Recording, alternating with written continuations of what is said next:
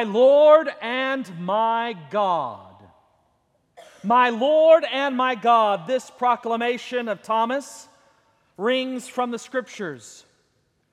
A proclamation that we should all make of Jesus, my Lord and my God, my Redeemer, my Savior, my Master, my Creator, my Lord and my God. But this isn't where Thomas started.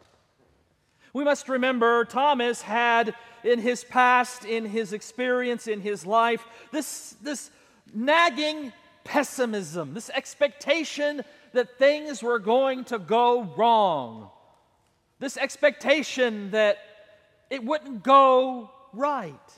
And when he had heard that Jesus had been raised from the dead, he didn't believe it.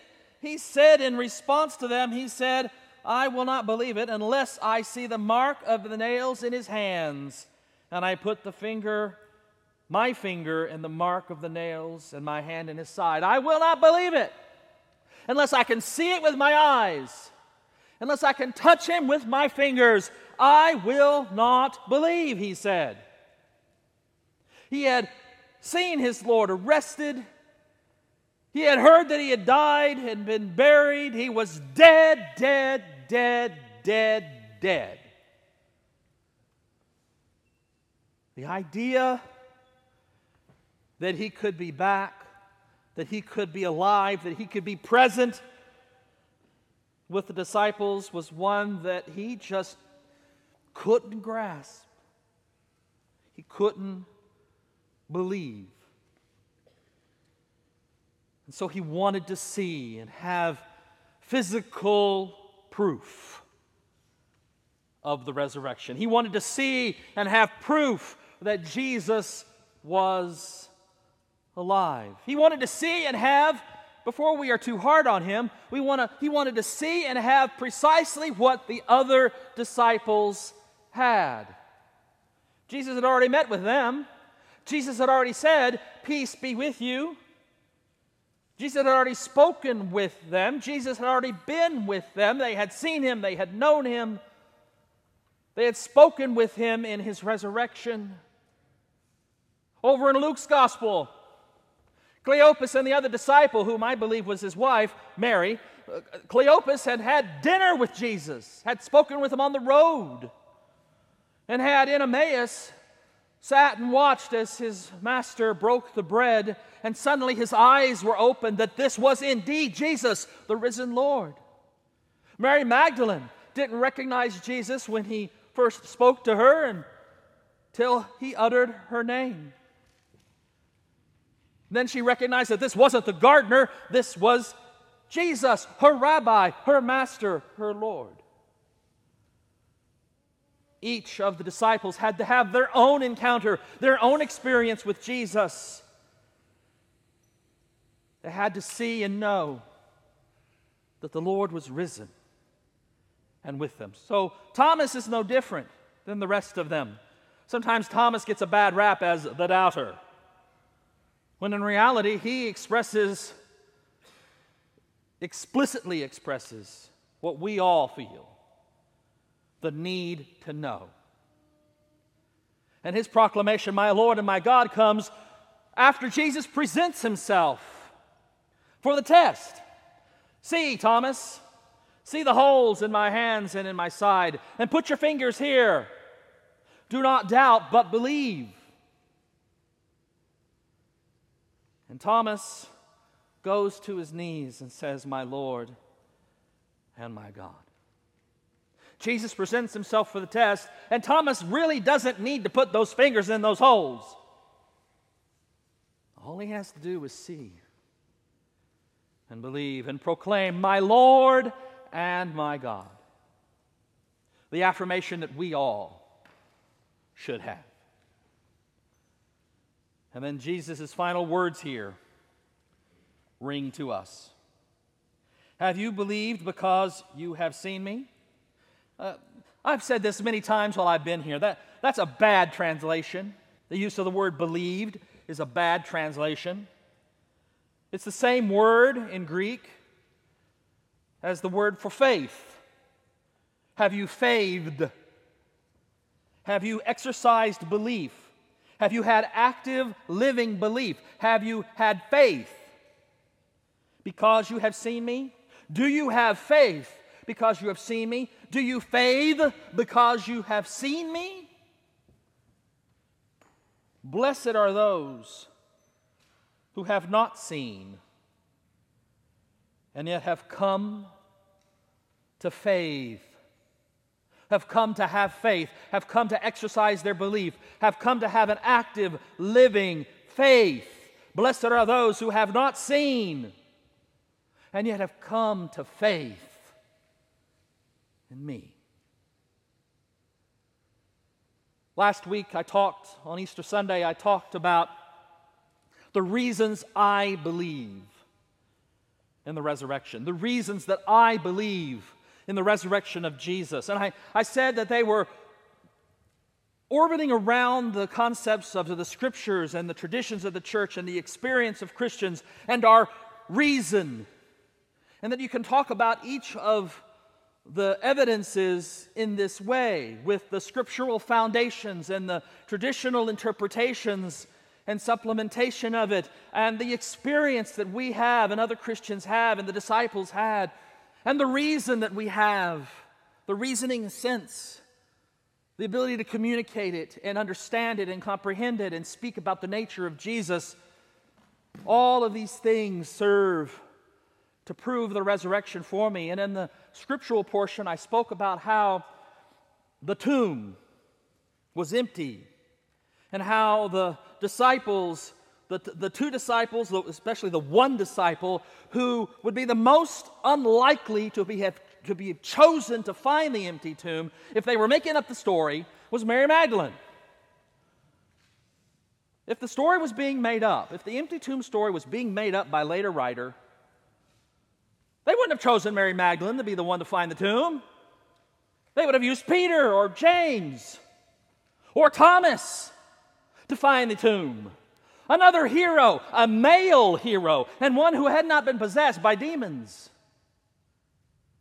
So this story is not made up. The story of the empty tomb is not made up, it's not added later.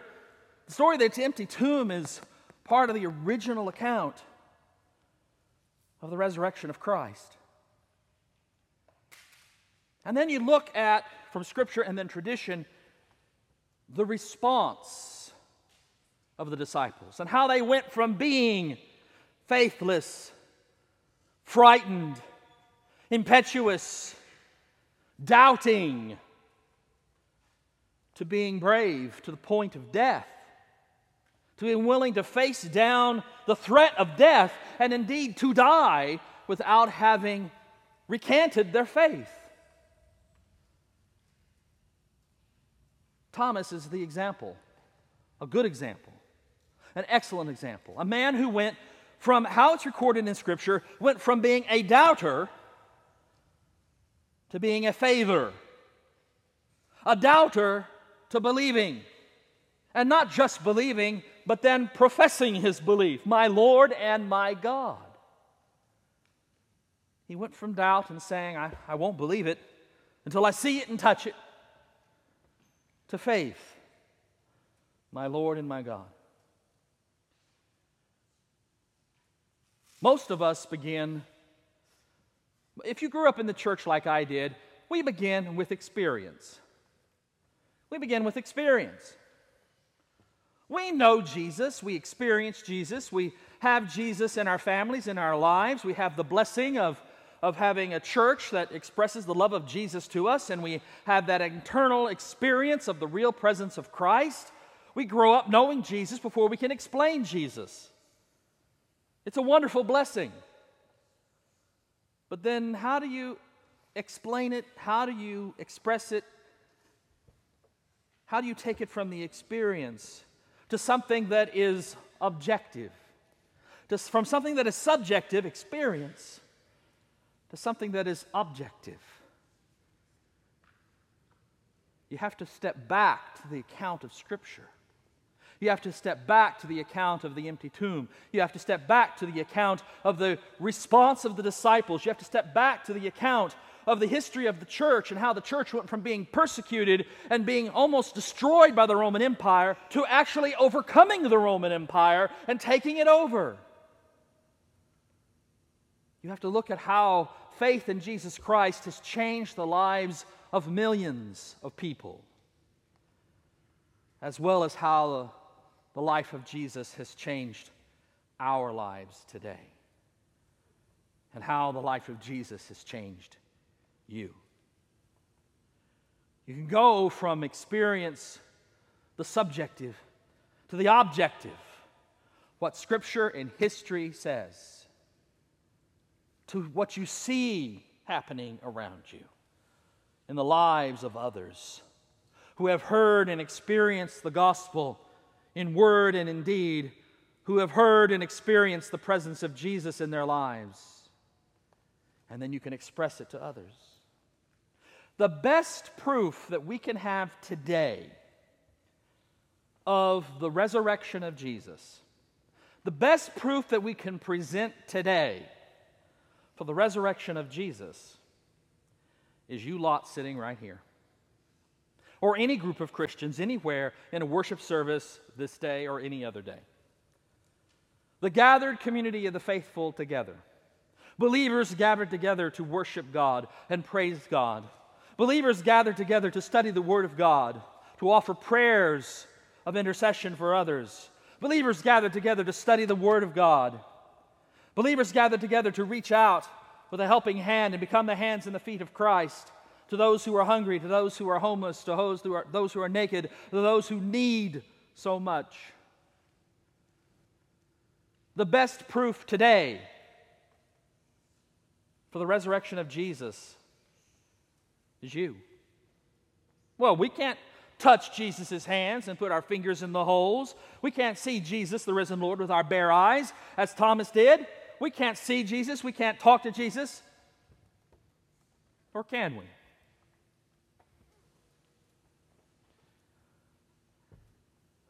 Thomas said, I won't believe it until I put my fingers in the holes.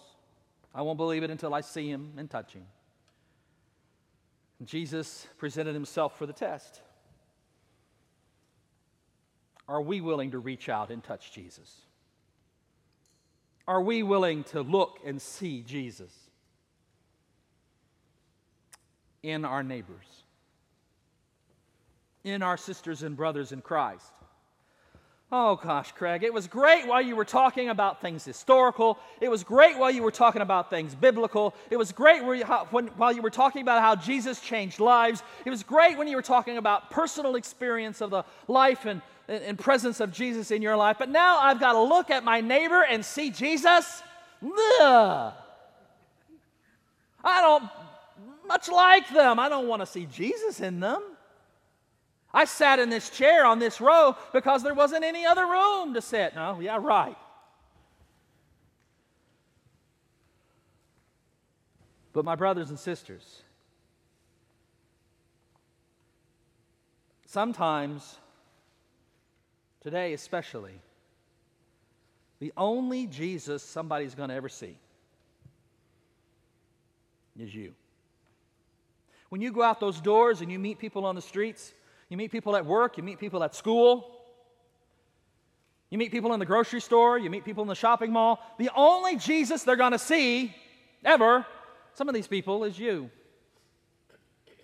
How you act, how you behave, what your life looks like, how you treat other people. Sometimes the only Jesus others will see is you. No. I don't think I like that. Because I know how poorly an example we can be. How poor we can be as examples of the love of God. The church fights amongst itself, disagrees with itself, doesn't like sitting next to itself calls each elder names.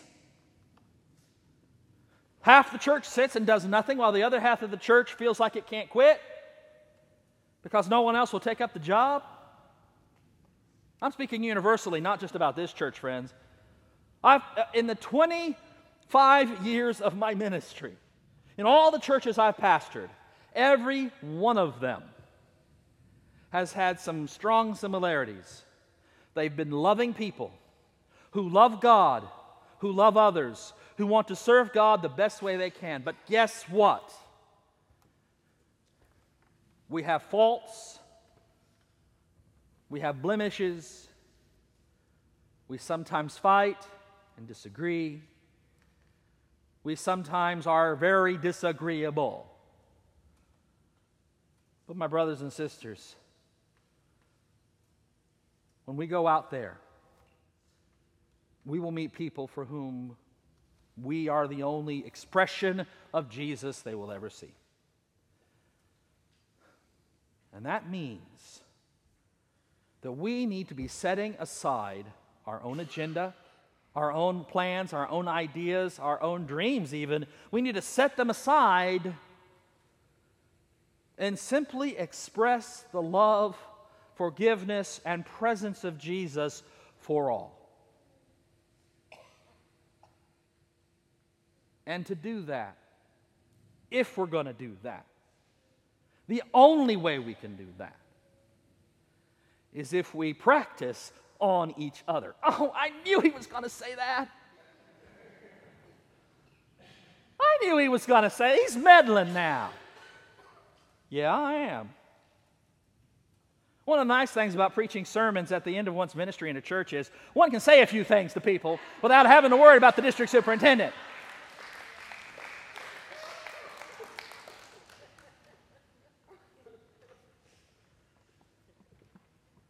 I love all of you.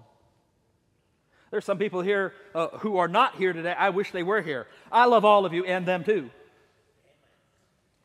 But, my brothers and sisters, sometimes we get a little introverted, a little self focused, a little anemic in our attitudes when we should be showing Jesus to this world to the people outside these doors, to the people who are not exactly the kind of people we want to hang around with, to everybody. We need to be expressing the love of God, not to some theoretical group out there, but to the people who live right here, right over there we need to be expressing the love of God to all. And yes, that means we got to start with each other. We got to start with each other and recognize and see in our sister and brother the child of God that they are and the manifestation of the presence of Jesus that they are. Thomas said, I won't believe it until I stick my fingers in the holes and see him with my own eyes. All he had to do was see him, and he went to his knees and said, My Lord and my God. Are we willing to look at our neighbor and reach out and touch our neighbor and recognize that we're touching another part of the body of Christ? See, we can touch the body of Christ today by reaching out and touching a neighbor. I want you to do that now. I want you to reach out and touch your neighbor. If you're not sitting next to someone, reach forward or backwards. Grab on, grab a hold, touch the hand, grab it. You're touching part oh, over there. You're not. You're sitting. You're part of this. Touch. There you go. You're touching part, back there. Yes. You're touching part of the body of Christ. You're touching a sister or brother who's part of the body of Christ for you. We're called to take that love of God and share it. That love of God that we have all received from the cross and share it with all we meet. Yeah, you can, you can let go. At least temporarily. Oh, my brothers and sisters. Northgate is positioned to proclaim the gospel in word and in deed. You already do it wonderfully, beautifully in many ways. You need to keep doing it wonderfully, beautifully in many ways. And in the meantime, you need to be loving each other, supporting each other, lifting each other up. Yes, reaching out and touching the part of the body of Christ that's sitting next to you. Even if you had that fight with them at the board meeting the other night, you still need to reach out and touch them and share the love of God for them and with them. So that we can then turn outwards, outwards to this community, and share that love that we have received with all.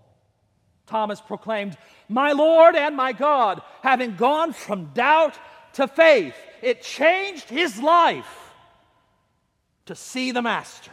It changed his life completely. As I said last week, he went to India. He took the gospel of Jesus Christ to India. He was totally alone in a place where nobody lived. It wasn't even part of the Roman Empire. And he died a horrific death, being filleted alive, refusing to recant his affirmation of Jesus as God he was totally changed by the resurrection. He was totally changed by the real presence of Jesus in his life. He was totally changed, as were all the other disciples. May we be totally changed. May we be totally transformed.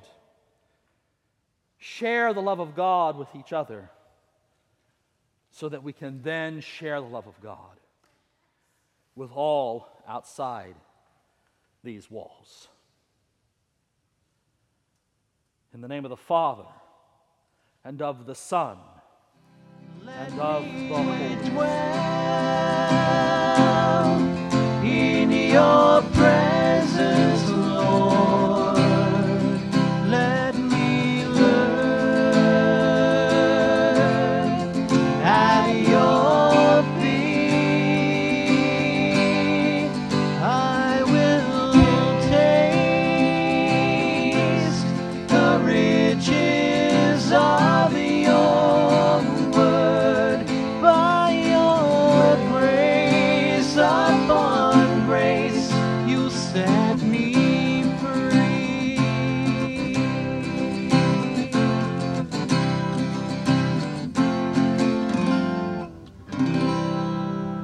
You have been listening to a sermon by Dr. Gregory Neal, Senior Pastor of Northgate United Methodist Church and Rector of Grace Incarnate Ministries.